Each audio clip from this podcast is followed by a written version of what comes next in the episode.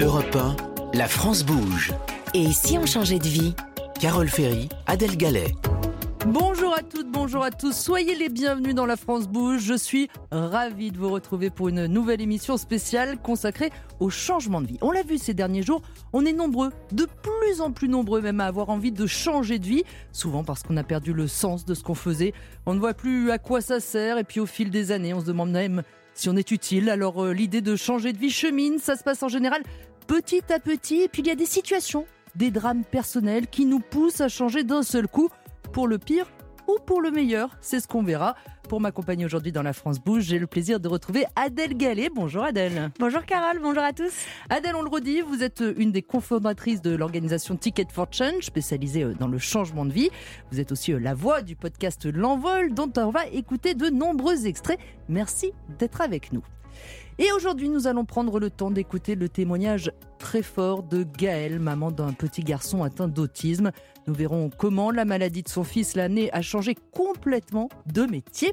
Adèle, vous connaissez sans doute cette phrase de Nietzsche Ce qui ne tue pas me rend plus fort. Elle a été écrite par le philosophe allemand en 1888. Oui, et aujourd'hui, c'est certain, elle est un petit peu galvaudée, mais elle va nous permettre aujourd'hui de nous poser des vraies questions importantes. Est-ce qu'on peut changer de vie après avoir vécu un drame personnel, par exemple une maladie, un accident, le décès d'un proche? Comment partir aussi à la recherche d'un nouveau métier après un tel choc? Et puis, est-ce que le changement de vie peut mener à une forme de résilience? Et pour y répondre, eh bien, on recevra la coach Christine Puech-Broussou, spécialiste du changement de vie au sein de l'Institut Aristote. Grandir et faire grandir, c'est son mantra. Elle nous expliquera tout ça ensemble. On va vous donner des conseils. Si vous aussi, vous traversez une période personnelle difficile, bienvenue dans La France Bouge. Et si on changeait de vie, on est ensemble jusqu'à 14h. La France bouge sur Europe 1. Pour commencer, je vous propose donc d'écouter l'histoire de Gaëlle. Gaëlle, elle menait une vie euh, de Wonder Woman, on va te dire, c'est ça, Adèle? C'est ça, oui. Pendant 20 ans, elle a foncé sans vraiment se poser de questions. Elle faisait du marketing, elle enchaînait les missions dans de très grandes entreprises. Bref, elle courait tout le temps. Et c'est elle qui nous raconte la suite de l'histoire, on l'écoute. À ce moment-là de ma vie, je ne me pose aucune question. Je progresse, euh, je mène des projets dans un univers que j'aime beaucoup, le, la distribution de produits culturels. Et puis j'ai deux enfants à 30 ans, donc euh, ma vie est, tout à fait euh, agréable. Euh, c'est celle de cadres euh, parisiens qui euh, finalement n'ont pas d'interrogation existentielle. Je n'ai aucune question sur ma carrière, aucune question sur mes loisirs et aucune question sur ma vie de famille qui, qui compte de grandes joies et en particulier la naissance de ces deux enfants. Ma semaine type, c'est de prendre un taxi le lundi matin très tôt, un avion à 6h50 à Roissy, d'arriver à Francfort, à Londres ou Milan une heure et demie, une heure plus tard, et euh, d'arriver chez mon client ou mon partenaire euh, pour 9h30. Généralement, à cette époque-là, je dors à l'hôtel et je rentre chez moi le, vendredi soir avec la satisfaction d'avoir mené des réunions efficaces. Et c'est une vie qui est une vie plaisante. C'est une vie dont je suis fière aussi parce que j'ai appris avec méthode comment on peut faire progresser des projets, comment on peut embarquer des dynamiques euh, et des personnes euh, pour fabriquer des produits sympathiques comme euh, des automobiles, des avions, des parfums. Et dans cette vie bien lisse, à un moment donné, j'ai un, drame qui se produit. ce drame, c'est que mon petit garçon, Louis, qui se développe très bien jusqu'à l'âge de 20 mois, perd progressivement tous ses acquis. C'est-à-dire que un jour, je remarque qu'il ne sourit pas, et puis qu'il ne sourit pas non plus le soir, et puis qu'il ne sourit plus du tout. Euh, quelques jours plus tard, euh, je remarque qu'il euh, n'aimait plus du tout de, de mots. Il ne prononce plus les mots qu'il connaissait, comme maman, papa ou saucisson. à 20 mois, finalement, je réalise qu'il est en train de, non pas de connaître un boom de développement merveilleux qui va susciter l'admiration de ses parents, mais il entre dans une grande phase de régression. Les mots sont remplacés par des cris. Euh, il commence à tournoyer sur lui-même, à courir dans tous les sens, à avoir un regard euh, absent ou euh, complètement fou. Et, je, réalise évidemment que, que son développement n'est pas normal. Voilà, et vous pouvez l'imaginer, bien sûr, hein, pour Gaël, c'est le début des nuits sans sommeil. Et puis le diagnostic finit par tomber. Louis souffre d'une forme sévère d'autisme. Alors il faut encaisser le choc d'abord et puis essayer de trouver des solutions pour qu'il aille mieux. Et donc nous sommes dans deux années d'errance totale. Euh, six mois durant lesquels nous posons des questions au corps médical sans obtenir de réponse. Puis un an et demi à tester, des approches, des méthodes, des outils pour euh, voir si Louis est réceptif à des manières de faire que l'on importe des États-Unis. Cette prise en charge de Louis avec des techniques euh, comportementales euh, et développementales, nous les avons mises en place en famille parce qu'il n'y avait pas de solution apportée par le système de santé, pas de solution apportée par l'école. Et ce qu'il faut raconter, c'est qu'en parallèle de cette prise en charge, donc Gaëlle continue à travailler. Elle s'accroche, elle mène en fait deux vies de front.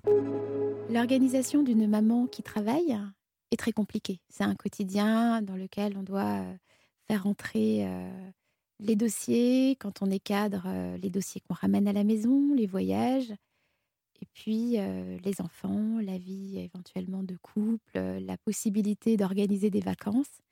Donc, à cette époque-là, je suis dans une gestion de l'agenda au quart d'heure près.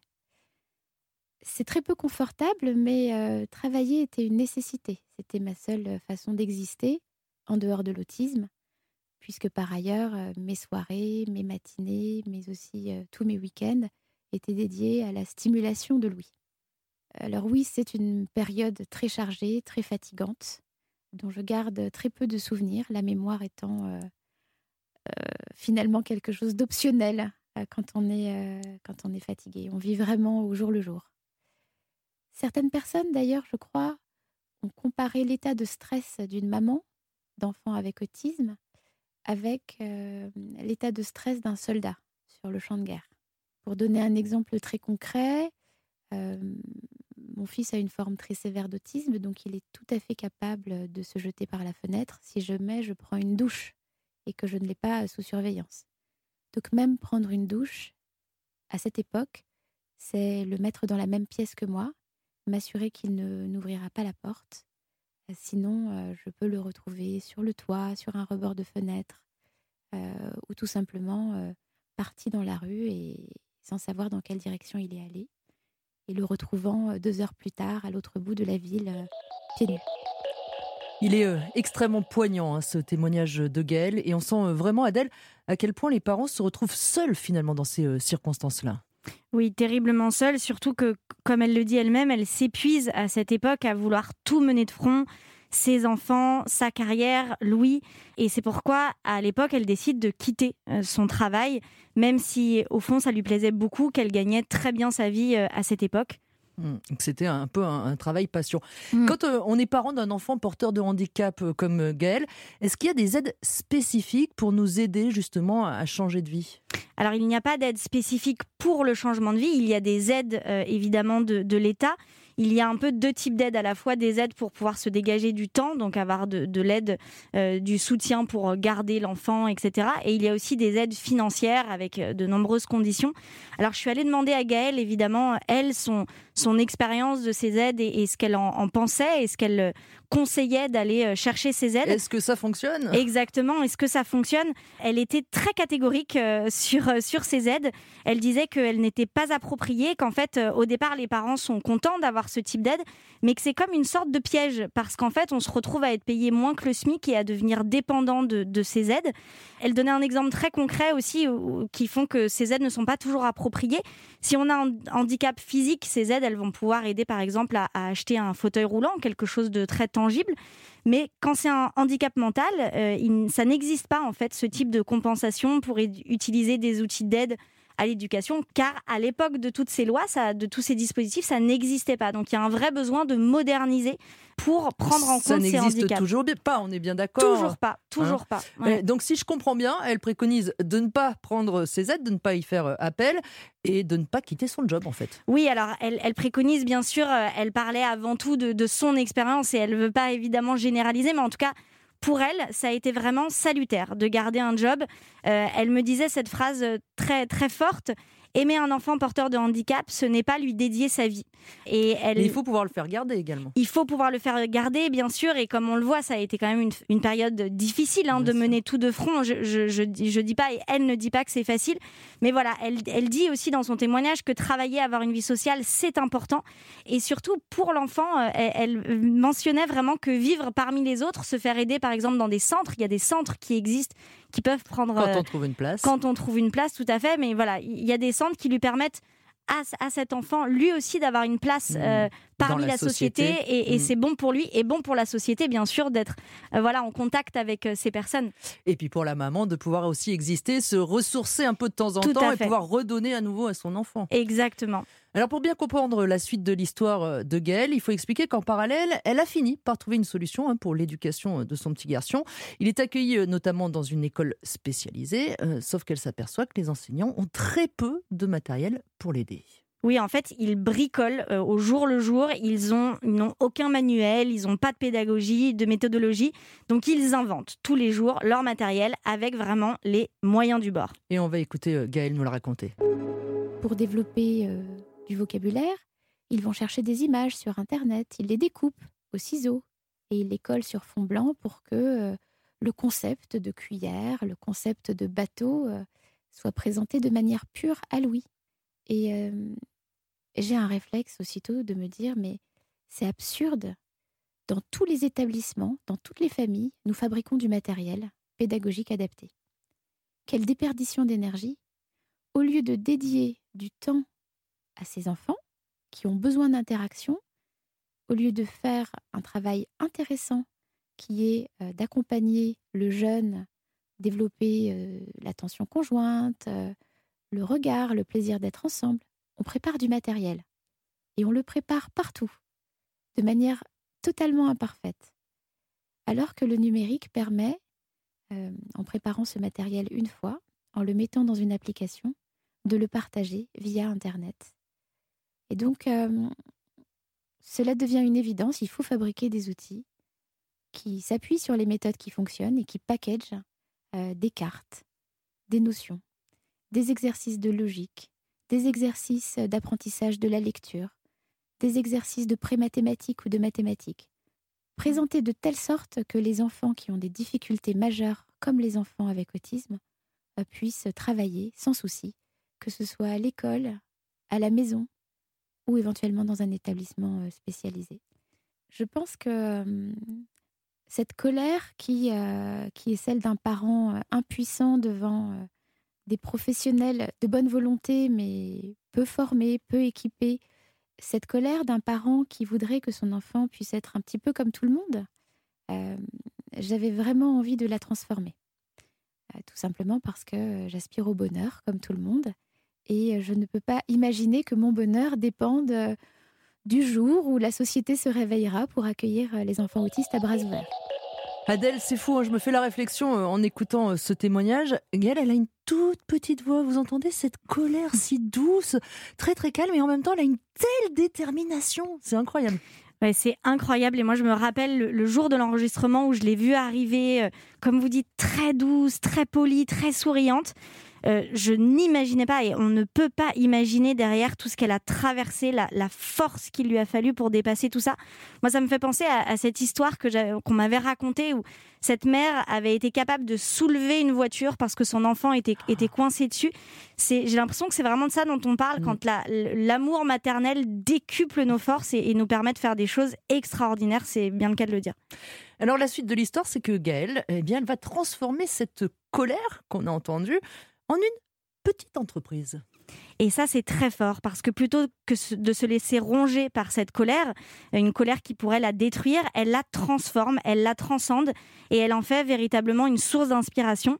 Elle va créer un logiciel qui s'appelle Learn Enjoy, ça veut dire apprendre et s'amuser en français.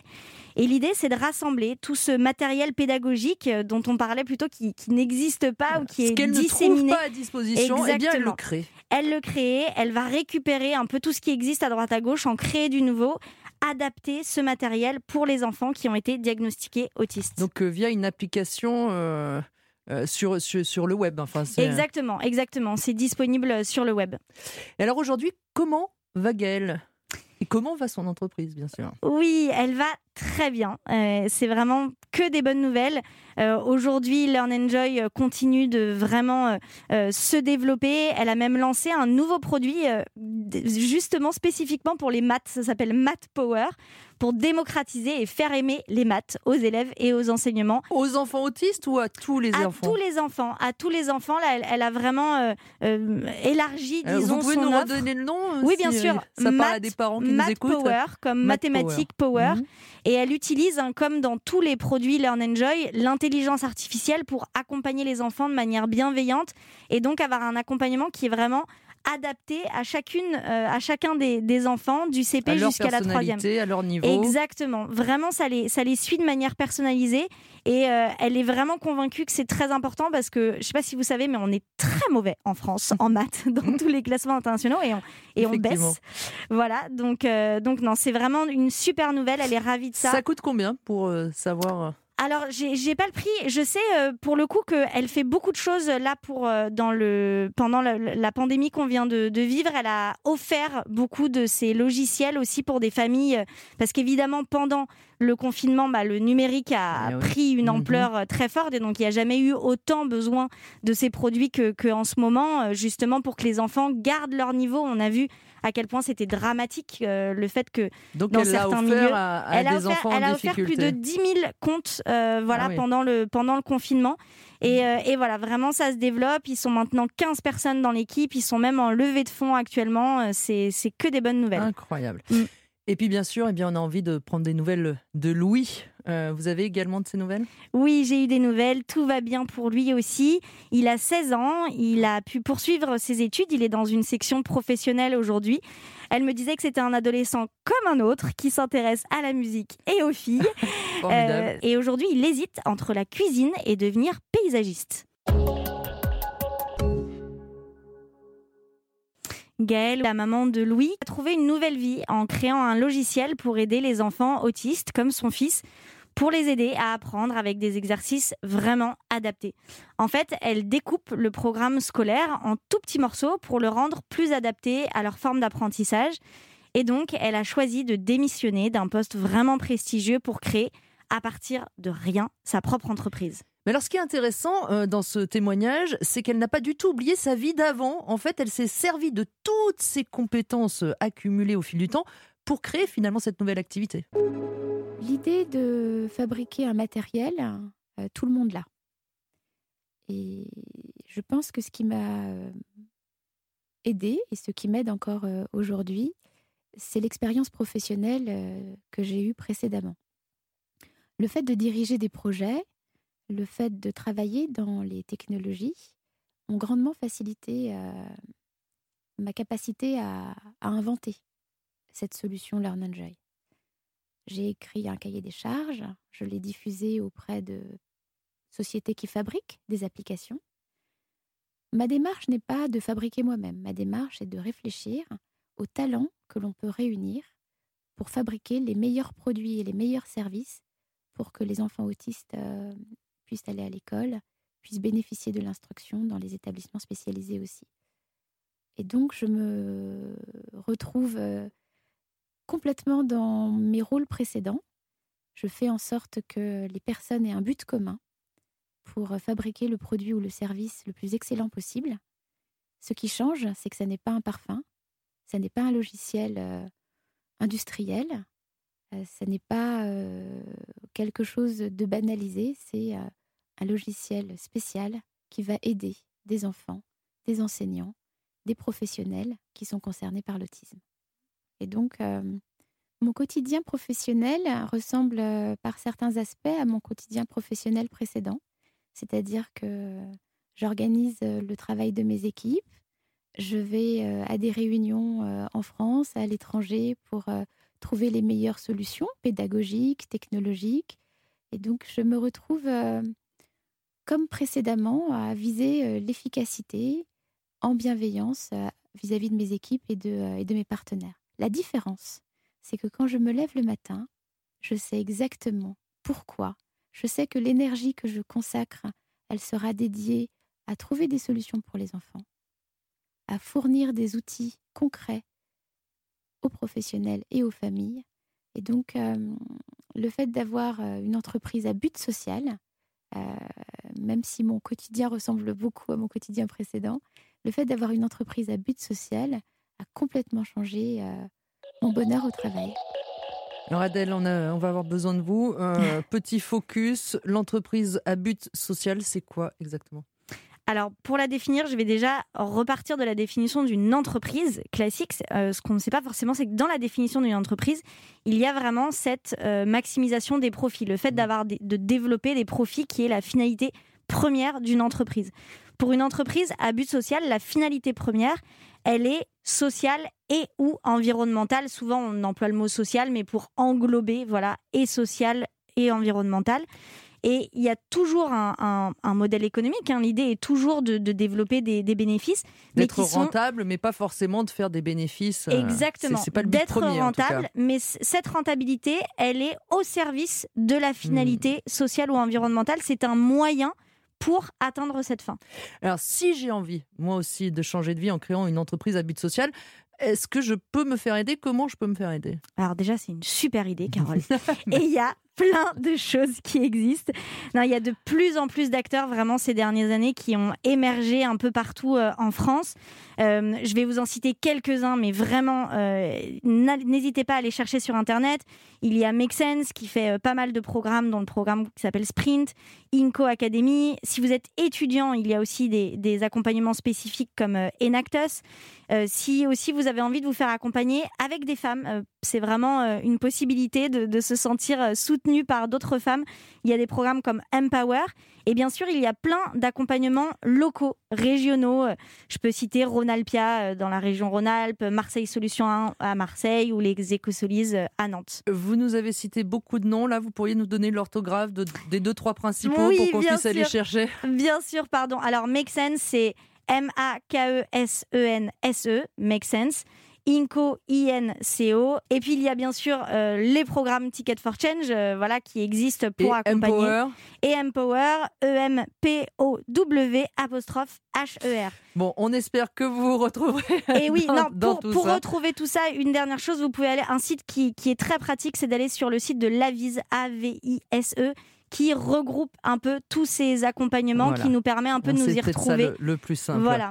Bon, et alors pour se lancer comme ça dans une création de start-up, quelles sont euh, les aides financières auxquelles on a le droit? Alors déjà, la, première chose à savoir, c'est qu'il y a un nouveau moyen de euh, se faire financer son entreprise qui est vous connaissez peut-être le crowdfunding, pardon, encore un, jargon, qui est le, fait de récolter de l'argent auprès de la communauté. Euh, et donc ça, il y a des plateformes comme Ulule ou euh, KissKissBankBank qui nous permettent de voilà, euh, mobiliser nos communautés. Ça fonctionne bien Ça fonctionne hyper bien et il y a vraiment de très nombreux projets qui ont émergé grâce à, grâce à ces plateformes. Donc voilà, simplement pour dire qu'il y a la possibilité de ne pas aller euh, toquer non plus à, tout de suite à, pour, pour aller chercher des financements, de demander autour de soi. Les banques, elles sont sensibles à ce genre de projet? Les banques, de plus en plus, euh, notamment donc celle qu'on peut aller voir, c'est la BPI qui euh, vraiment accompagne au plus près les entrepreneurs. La banque publique d'investissement, la, banque de l'État en fait. Tout à fait, qui accompagne beaucoup ce, ce type de projet. Euh, ce qu'on peut faire aussi quand on est une association, c'est d'aller voir des fondations. Euh, il y a plein de fondations d'entreprises aujourd'hui qui euh, sont prêtes à, donner de l'argent pour aider à se développer. On peut aussi aller voir des réseaux comme Réseau Entreprendre qui donnent des prêts d'honneur, donc des prêts à taux zéro. ça peut être hyper intéressant. Et puis, bien sûr, il y a plein d'appels à projets comme la Fabrique à Viva, la French Tech, des subventions en fait public et privé avec des, des concours. Mais là, c'est quand même compliqué. Je pense qu'il faut faire des dossiers très solides. Il y a beaucoup de travail en amont sur tout ça. Il y a évidemment du travail à chaque fois. C'est pour ça que le crowdfunding, ça peut être parfois une première. début. Euh, voilà, un début, non, mais vraiment pour intéressant. Euh, le, euh, évidemment, dossier à, faire. Évidemment, il y a des dossiers. Évidemment, faut, faut justifier et c'est normal d'ailleurs pour, pour recevoir de l'argent. Mais il y a quand même de plus un, maillage qui qui vraiment devient de plus en plus intéressant pour aller chercher ce type de, de financement. Et nous avons le plaisir de recevoir dans ce studio notre experte du jour, Christine Puech-Broussou. Bonjour. Bonjour. Alors, Christine Puech-Broussou, vous êtes coach, membre de l'Institut Aristote, qui accompagne des personnes et des organisations dans toutes les phases de ce fameux changement dont on parle tous les jours dans cette émission. Première question, elle est toute simple. Quand on vient de vivre un choc dans sa vie personnelle, on a entendu hein, le cas très particulier de Gaël, mais on peut élargir à un accident de voiture, par exemple, le décès d'un proche, etc. Malheureusement, il y en a beaucoup. Est-ce que c'est pas le pire moment pour changer de vie? Alors, euh, moi, je ne parlerai pas de pire moment ou de meilleur moment. Je pense que, euh, en fait, quand on doit changer de vie, euh, c'est un appel qu'on entend à l'intérieur de soi, en fait, et donc c'est juste. voix intérieure. Voilà, mmh. le bon moment. Je parlerai presque plus du juste moment, et sachant qu'effectivement, on a des, je dirais, des, des chocs ou des changements de vie qui vont être euh, subis, hein, comme dans le cas de, de Gaëlle, d'autres qui seront plus choisis. Et d'ailleurs, elle choisira le temps. Elle ne va pas changer tout de suite, Gaëlle. Bien sûr. Euh, mais dans tous les cas, ce qui est sûr, c'est qu'un un choc ou un drame personnel comme celui-ci, ou, toute épreuve de vie, hein, les accidents de vie sont, vous l'avez dit, euh, variés et, de, nature différente. Dans, dans tous les cas, c'est une remise en question et donc, c'est un formidable accélérateur, en fait, pour se réaligner et revisiter sa vie. Mais alors, à quel moment euh, est-ce qu'on sait justement qu'on est prêt à changer de vie après ce type de drame personnel? Est-ce qu'il y a des signes à guetter pour se dire Ok, maintenant je vais mieux. Voilà, c'est le moment, je vais y aller comme Gaëlle qui, a pris le temps, comme vous disiez, mais voilà, qui au bout d'un moment s'est dit Ça y est, c'est le moment, je me lance.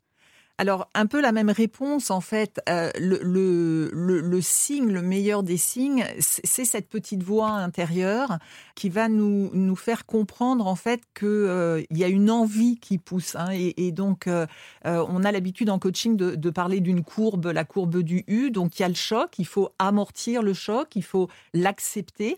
Le digérer. le digérer. Quand Alors, on peut, quand on y Voilà, la digestion prend du mmh. temps. Donc, il y, a, y, a ce premier temps qui est, qui est la descente. Hein. On fait une courbe du parce qu'il y a cette notion de descente. Euh, ce qui était ne sera plus. Hein, c'est quelles que soient les épreuves, je dirais que un, pas de retour en un dénominateur mm. commun exactement, c'est qu'il y a un avant et un après. Et parce qu'il y a cet avant et cet après, il y a aussi cette remise en question existentielle identitaire. Celle que j'étais avant ne sera plus la même. donc on descend. Euh, et, puis dans ce U, il y a le bas du U, qui est une période euh, plus dirais, d'introspection, de, digestion. Alors, euh, j'adore cette image qu'on a en coaching, qui est la métamorphose euh, de la chenille qui devient papillon. Mm. Euh, et, donc, dans, ce bas du U... On est une chenille. On est une bouillie de chenille. on est une bouillie de chenille. C'est bon, ça va. ce, qui est, ce qui est fascinant, c'est que la chenille porte le papillon. Et, donc, il va y avoir cette remontée. et donc, cette métamorphose qui est magique, c'est ce moment, c'est ce moment de l'envie où d'un seul coup il y a l'acceptation et je vais progressivement remonter. Mais est-ce qu'il y a toujours cette remontée? Ou est-ce qu'il faut quand même se donner les moyens de pouvoir remonter? Alors, est-ce qu'il y a toujours cette remontée? Euh, Je dirais, le mouvement de la vie, c'est un mouvement d'évolution qui va toujours vers le meilleur. Hmm. Ça, c'est le mouvement de la vie. Mais pour ça, il faut avoir cette intime conviction et cette capacité de résilience intérieure qui, va nous permettre d'accueillir ce mouvement de la vie, d'où l'importance de ne pas faire ce mouvement seul. Ça va prendre plus ou moins de temps et malheureusement, hein, la, dépression, c'est quand on reste coincé au bas de ce U. Et la mmh. dépression, c'est quoi? Tout simplement, c'est qu'il n'y a plus aucune envie. Et, et j'aime beaucoup écrire envie, E-N vie, hmm. c'est-à-dire qu'il n'y a plus cet élan vital qui me pousse à remonter comme un peu le bas de la piscine, ou à un moment donné, quand je remonte, il y a ce grand oui à la vie, même si c'est douloureux, même si c'est difficile, même si ça va prendre du temps, mais le mouvement de la vie nous porte vers ce Et là, meilleur. peut-être euh, se faire aider pour euh, retrouver le bon mouvement euh, de la vie. On voit euh, Gaëlle choisit d'aller vers un métier qui correspond à la maladie de son fils, l'autisme. Est-ce que parfois il faut au contraire complètement changer radicalement pour pouvoir justement faire autre chose? C'est intéressant, je le poserai dans, de la manière suivante. C'est que la destination et le chemin n'est pas la même chose. Euh, donc Gaëlle, elle, décide pas de changer de sa vie. En fait, elle est confrontée à une situation dramatique sur laquelle elle n'a pas de solution. Elle nous parle de sa colère et donc il va falloir, elle va être motivée par le fait de trouver une solution et c'est ça qui va progressivement l'emmener vers cette création de cette formidable entreprise. Mais je dirais que c'est pas une décision de vouloir créer et de vouloir changer. C'est plutôt un mouvement, hmm. toujours. On est dans cette logique de mouvement.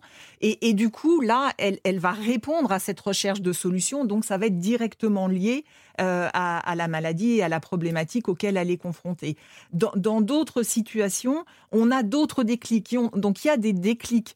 Euh, c'est quelqu'un qui va vivre quelque chose de très douloureux et qui, une fois qu'elle va avoir traversé cette épreuve-là de vie, va avoir envie d'accompagner les autres, par exemple, pour le vivre de manière plus simple.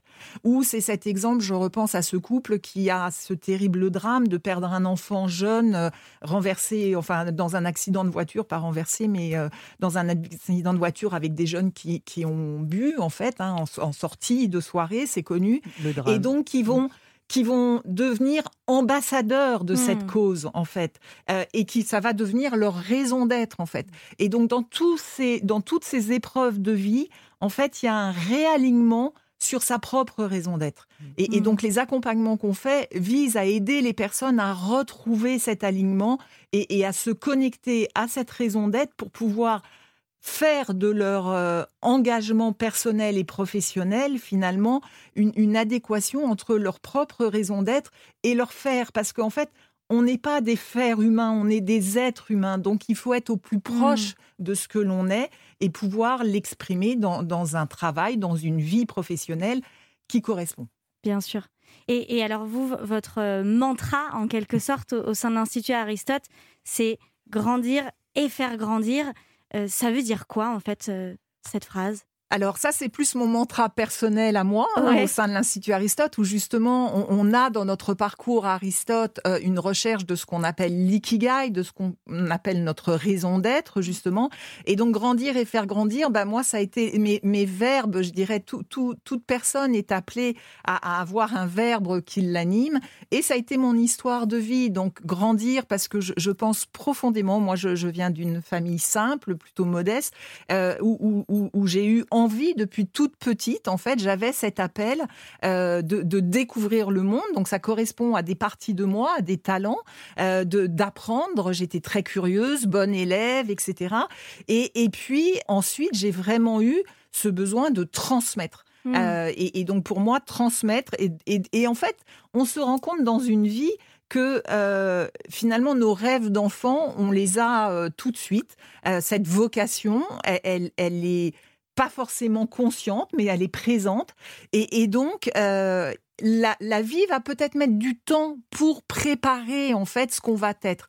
Et dans les épreuves de vie, hein, c'est les chamans qui disent ça, les épreuves sont là pour nous préparer à ce qu'on va devenir. Hmm. Euh, c'est pour ça que c'est sûr que ça semble... Il faut savoir les accueillir finalement, ces épreuves, et en tirer des leçons. Exactement. Christine Puech-Broussou, quand on a vécu un, choc très personnel, une épreuve de la vie, est-ce que d'une certaine façon, excusez-moi si ça peut paraître un peu cynique, mais pourtant on essaye vraiment d'être bienveillant, euh, on acquiert finalement des compétences? Bien sûr. Euh, on, acquiert euh, tout un tas de compétences, mais avant de parler de compétences, peut-être que je vais dire, on acquiert déjà tout un tas de, forces intérieures, en fait. Donc, euh, celle déjà de se découvrir, comme Gaëlle l'a très justement euh, témoigné, euh, de, se découvrir des ressources intérieures, un courage, des forces intérieures que l'on n'imaginait pas. Et j'aime j'aime croire que effectivement, comme certaines spiritualités nous l'apprennent, que quand on a des épreuves, normalement, on a aussi à l'intérieur de soi les ressources pour y faire face. Euh, et en même temps, c'est pas évident de d'accepter et de voir ça seul. C'est pour ça que les accompagnements aident à toucher ces ces forces. Euh, donc c'est la force intérieure, c'est la compétence euh, déjà de grandir dans son alignement, c'est la compétence de grandir dans sa confiance en soi, c'est la compétence de de grandir surtout en humilité aussi. Hein. Beaucoup de ces épreuves nous, nous, confrontent à notre impuissance, d'où la colère de Gaël au démarrage, nous confrontent aussi dans certains cas, quand c'est des accidents physiques, à notre éventuelle finitude. et, donc là, je, pour moi, la, la plus grande des compétences acquises, c'est cette puissance de la vulnérabilité. Et la colère, ça peut être un moteur d'ailleurs. Ça peut être positif de se mettre en colère, plutôt que de se laisser abattre en fait. Tout à fait, comme toutes les émotions, euh, les, émotions, j'aime bien l'écrire comme étant e-émotion. Euh, Vous aimez bien couper les mots Oui, hein ben, j'aime bien y mettre du sens en fait. Euh, c'est ce qui nous met en mouvement. Et donc la colère est, est une formidable énergie à condition, comme vous l'avez dit, de la transformer positivement. Et là aussi, ça sera vrai dans toutes les épreuves.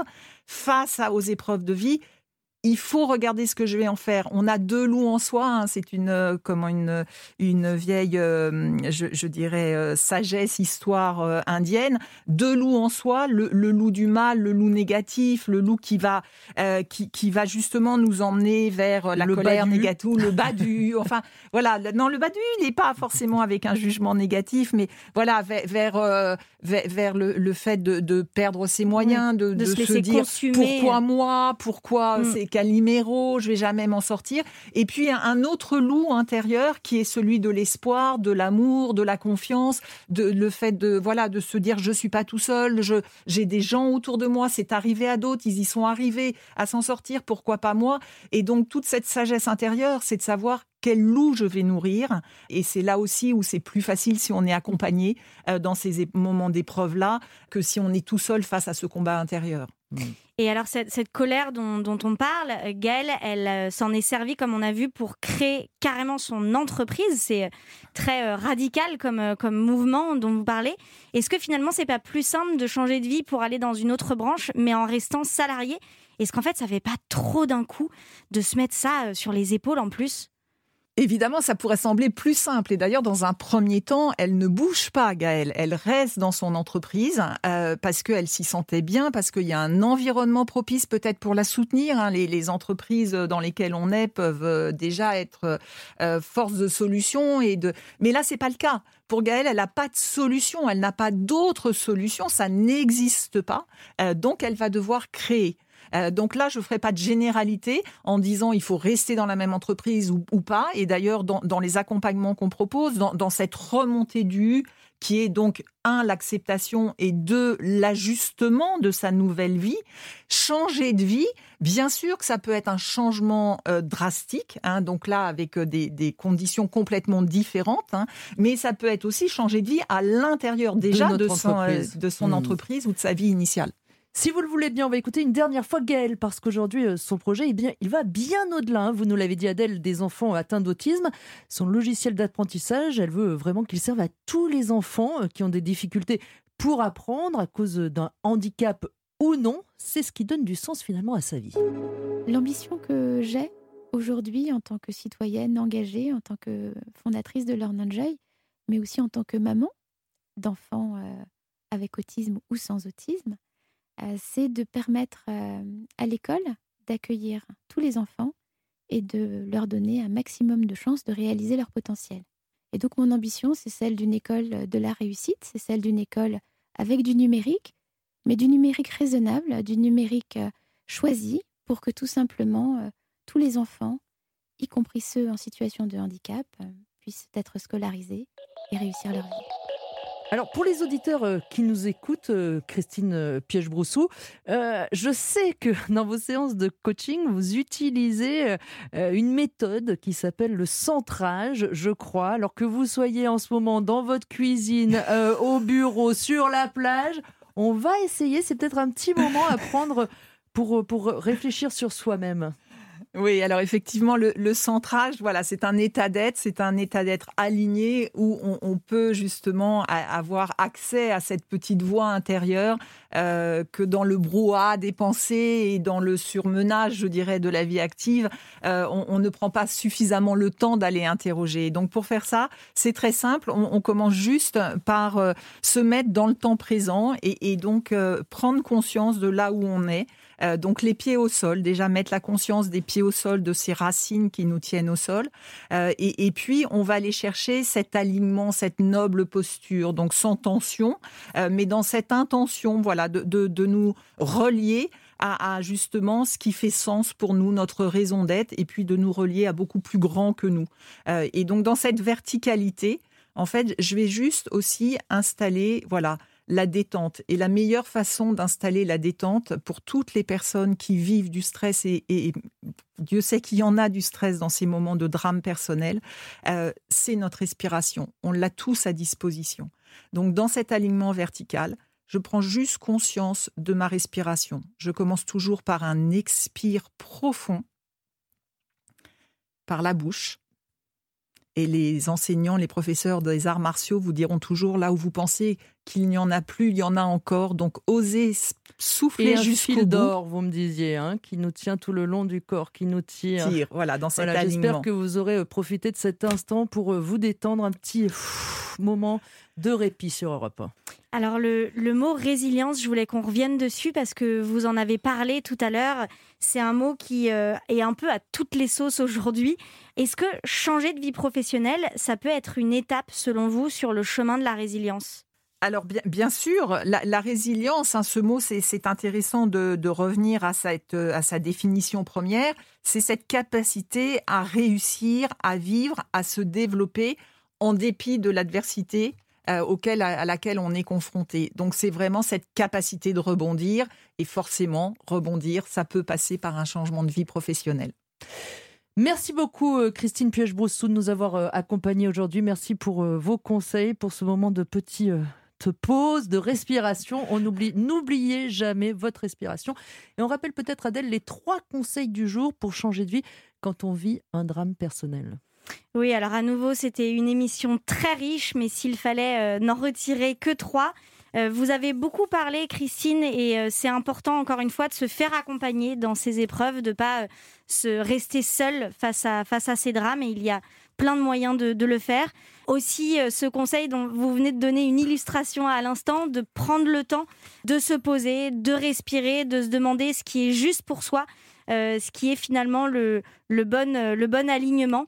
Et puis peut-être euh, le, le, dernier conseil qui serait vraiment de bah, peut-être d'avoir espoir que cette bouillie de, voilà, de, chenilles. dont on parlait peut se transformer. voilà, on descend, mais on peut remonter. Exactement, que si le bas du existe, c'est qu'il ne peut qu'il y avoir une remontée, voilà, de, de garder cette conviction en soi.